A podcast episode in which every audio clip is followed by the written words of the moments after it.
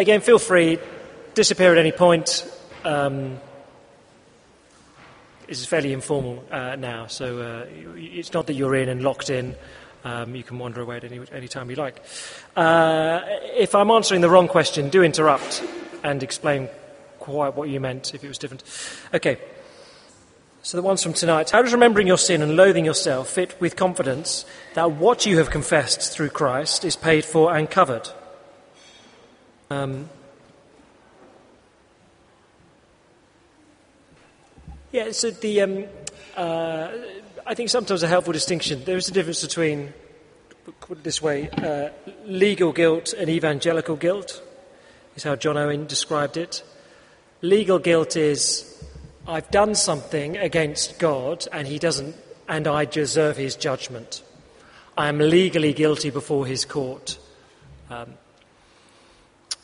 and once you've confessed your sin, that is entirely inappropriate. Entirely inappropriate to feel that. You've confessed your sin, you are forgiven through the work of Jesus Christ if you trust in him. Now, evangelical guilt is, but I hate the fact that I've done it and I don't want to do it again. So a man commits adultery and confesses it to the Lord and confesses it to his wife and um, two good friends. And um, he repents before the Lord and knows with confidence that he's forgiven, that that does not count against him. God loves him still the same. Now he's confessed that sin because he loves him as Christ because he's clothed in Jesus Christ. So there's no legal guilt. It's entirely appropriate for him to feel guilty, evangelical guilt. I have sinned against Jesus Christ. And even though I'm forgiven, I don't like that. I don't want to do it again.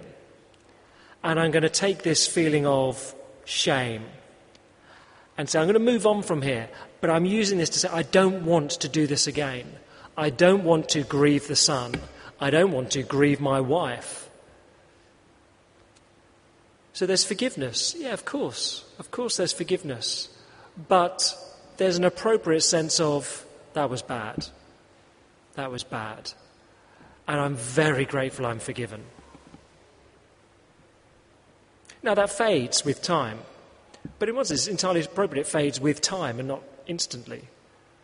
So there's full forgiveness, and you have absolute confidence of God's love for you. Be fully assured of that through Jesus Christ. But in one sense, a residual sense of, I really bogged up there. Entirely appropriate. You did. Yeah, you did.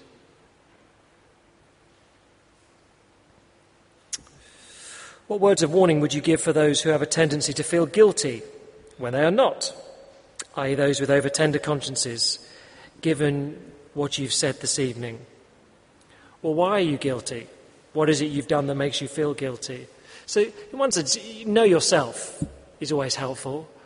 Do you lean towards hard conscience? Do you lean towards tender conscience? And um, have good friends who remind you what you are. Um, so, if you are tender conscience, oh, I've done so many things wrong, well, let's just examine that. Why are you feeling guilty? Well, I, I don't know. I just vaguely feel guilty. Well, don't. Uh, sometimes you do need friends to speak truth into your life. But the, the, the, other hand is the other case is true. How are you? Yeah, fine. You know, what are you? Um, what's God changing in your life at the moment? Yeah, not a lot because I'm pretty terrific. Um, I mean, I'm you know one or two things I'm teaching Him. Uh, at that point, you need friends to come and say, mm, "Let's think about that a bit more carefully." So sometimes you, you need others to, to remind you the sort of character you are. Um, but if you're feeling guilty when they're not, I mean, what is it? So I guess you could sit here this evening and think, oh, I'm, I, I feel guilty because I don't feel guilty enough. Um, well, it probably isn't you then. probably. Um, But I guess the, the, the, question is, it's hard to, some things are sometimes slightly harder to answer to a crowd. Why are you feeling guilty? What is it you've done?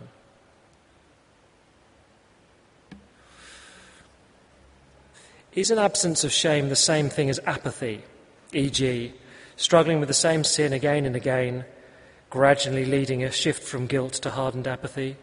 Yeah, often I think that's true. Often. Particularly if you're conscious that there is something that you should change, but it doesn't matter that much, doesn't matter that much. Then, yeah, that's a, that's a, that's a bad place to be. To consciously live with sin but not do anything much about it. You're only going to reinforce it. So that is bad. How can we respond to apathy, absence of shame? Well, you can repent. And one way of doing that would be to tell others. You know, if you're in a prayer triplet, that's the appropriate place. If you're not, it's really good to be in one. But to say your prayer triplet, um, look, I'm really apathetic about this, which should probably change in my life, but if I'm honest with you, I don't care. And to be held accountable. Of course, what's this? The most fundamental way to pray is Lord, can you convict me of my sin? Can you give me a deeper sense of shame? So I dare you to pray that. It's quite a big prayer, isn't it? Quite a big prayer, that. I mean, if you do pray it, I take it God will answer it. Um, you'll be running straight back to Him and saying, Thank you for Jesus, in a way you've perhaps never done, with a depth you've never done before. But I think it would be an entirely appropriate thing. Lord, will you give me a deeper sense of my shame that I should feel before you. One of the best songs we sing, I don't know, it's an invidious thing to say, but uh, Beneath the Cross of Jesus, we has that line, uh, there are two wonders I confess, the wonders of his glorious love and my unworthiness. Yeah, it's very true. It's very true. There are two things. The, the two go hand in hand, you see. The more you understand your guilt, the more you run to Christ and love him.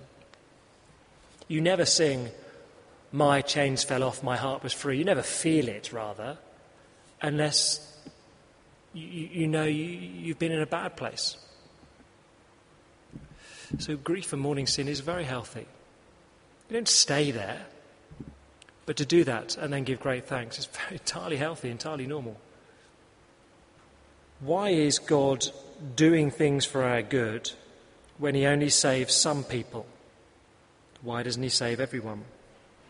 If He doesn't need our praise, it all seems rather cold and impartial. He chose some, but frankly, it didn't matter. Uh, I'm not sure I'd agree with the logic of the question.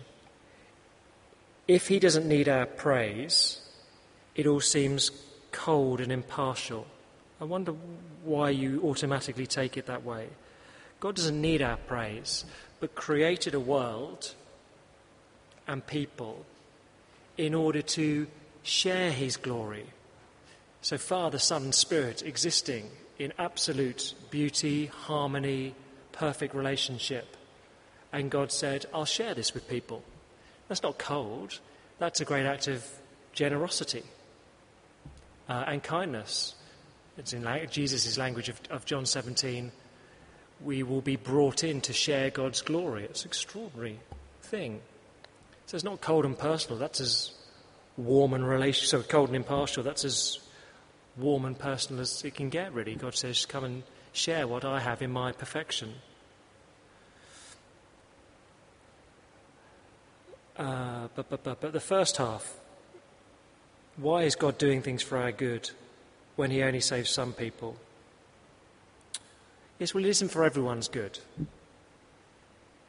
So, there in uh, Ezekiel 36, of course, he says, um, Look, I don't, you, this, I don't know what the population of Israel is at this time, you, 500,000 Israelites, there's nothing wonderful about you, but I will act for the good of the world, so for the good of the, the nations overall.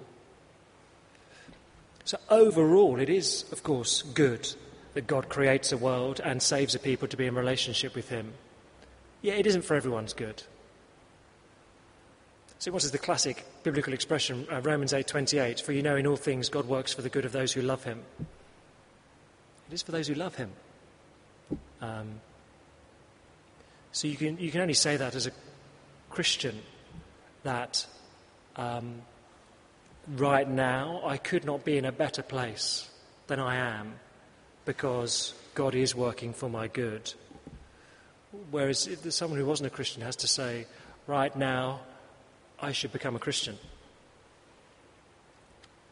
So, yeah, it isn't for everyone's good. Um, but God chooses to pull some into relationship with Him. Yeah, but not all. Wow. Yeah. Yeah.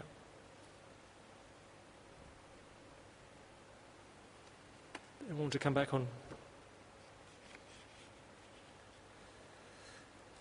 A couple of weeks ago, we heard how God would use idols to apparently push people away from Him. Does this mean God is deceptive? Doesn't this open a little bit of a logical can of worms? How can we be sure God is telling the truth to us? Hmm. This was Ezekiel chapter 14. Let me read a couple of verses. Son of man, these men have set up idols in their hearts and put wicked stumbling blocks before their faces. Should I let them inquire of me at all? Therefore, speak to them and tell them, This is what the Lord says. When any Israelite sets up idols in his heart and puts a stumbling block before his face, and then goes to a prophet, I, the Lord, will answer him myself in keeping with his great idolatry. Okay, so do you see the picture? If you were here, let me remind you, otherwise, let me explain. God says, So there'll be, people will, not worship me, they'll be worshipping other gods Marduk, Molech, money, their career. And it'll be such a, to, to the extent, it's such a stumbling block. It's a wicked stumbling block, is the phrase that comes three times, that they keep tripping over. So they'll come to a prophet, and I'll say to the prophet, This is God's word, worship your idol. And you think, wow, that is extraordinary. God will give bad advice to a prophet will give, tell them a lie? Now, one says that's no different to Romans chapter 1, whereas God says because of mankind's sin, God hands people over to their sin and says, Yeah, all right, get on with it. What does the wrath of God being revealed look like according to Paul in Romans chapter 1? It isn't thunderbolts and lightning, it's, I'm leaving you to do that. I'll just withdraw and let you make a mess of your lives in sin. So God will do that. You can get so caught up in idolatry, says Ezekiel, that you not be able to see wood for trees, and God will let that go on. But He does say what He's doing. So the mercy of God comes in. By the way, sometimes you'll go to whatever, you'll go to a church and they'll say to you, You love money? God says, Love money and live for money, and I'll let that happen. But just so you know, that will happen. I'm warning you that will take place. So his mercy, his kindness comes in the warning that sometimes he'll let you hear lies.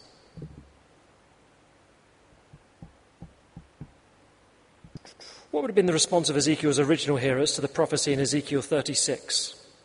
Would they have been disappointed when they felt they did not receive a heart of flesh? Would they have been disappointed when they felt they did not receive a heart of flesh? Uh, is that before he prophesies or afterwards? Okay, so the original theorists wouldn't have experienced that. They, would say, okay, I have a heart of stone. Super. Um, uh, but would they have had a chance to experience having a heart of flesh? Maybe. Why do you assume that they didn't receive them?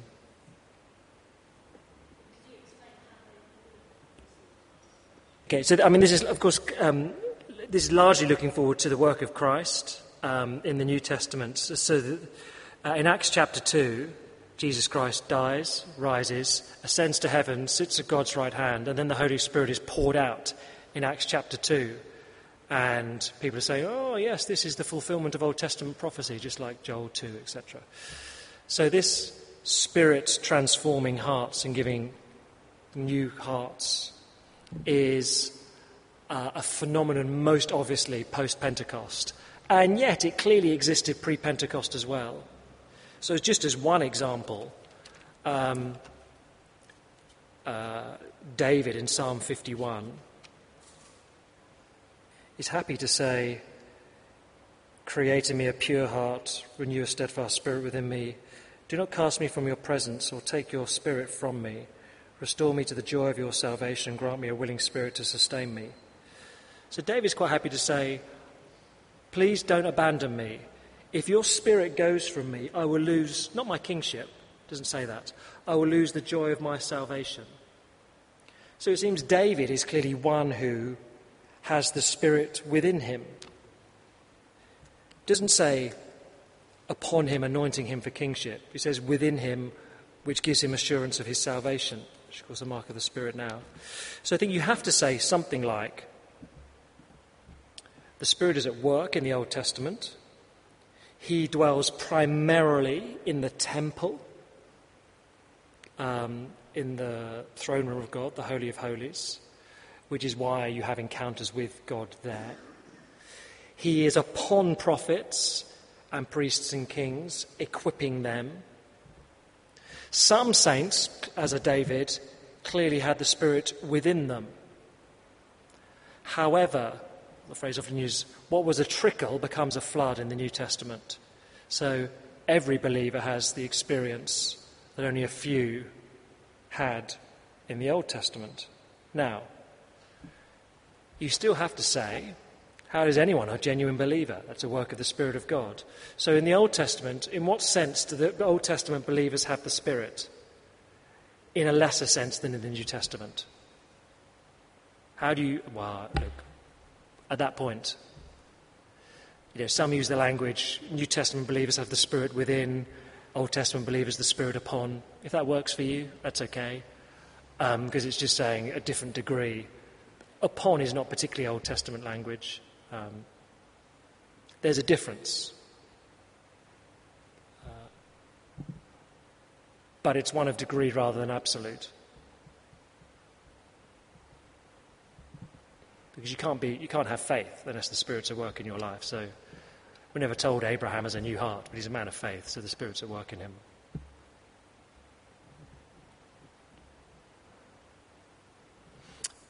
Fair to say that the, um, even within great evangelicals, there'd be some disagreement over the language you might choose to use on that. You just have to say there's a difference. So the language of regeneration, rebirth, really is New Testament language.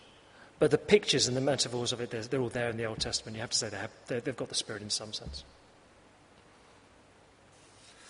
Um, that might be it. Unless anyone wants to publicly ask one more. Yes, in Ezekiel 36, clearly, verse 33, um, you've got multiple fulfillments there, haven't you? Um, so, uh, end of 36. This is what the sovereign Lord says On the day I'll cleanse you from all your sins, I'll resettle your towns, the ruins will be rebuilt, the desolate land will be cultivated instead of lying desolate in the sight of all who pass through it. Now, that all happens in the rebuilding of Jerusalem and the return from exile. So, towns are resettled, ruins rebuilt, land cultivated. Okay.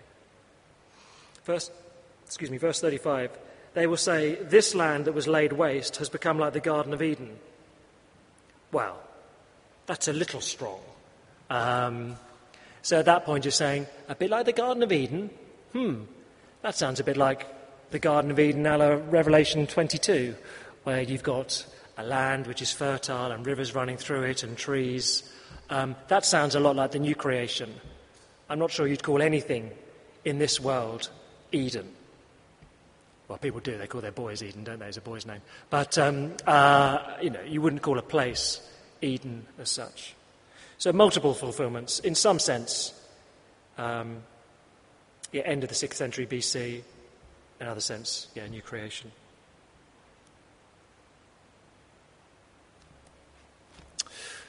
Why don't I pray?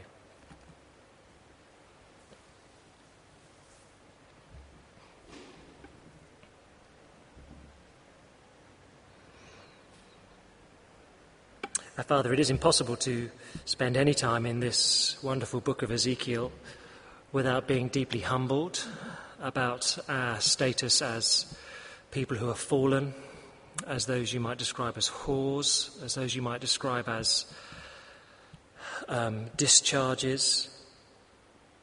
It's a book which truly humbles us, humbles our morality, how you look upon us, humbles our wisdom because we don't understand everything here. But it does exalt you. We recognize that you are a God far above us. Your ways are not our ways, your thoughts are not our thoughts. And in Ezekiel, we really see that very, very clearly.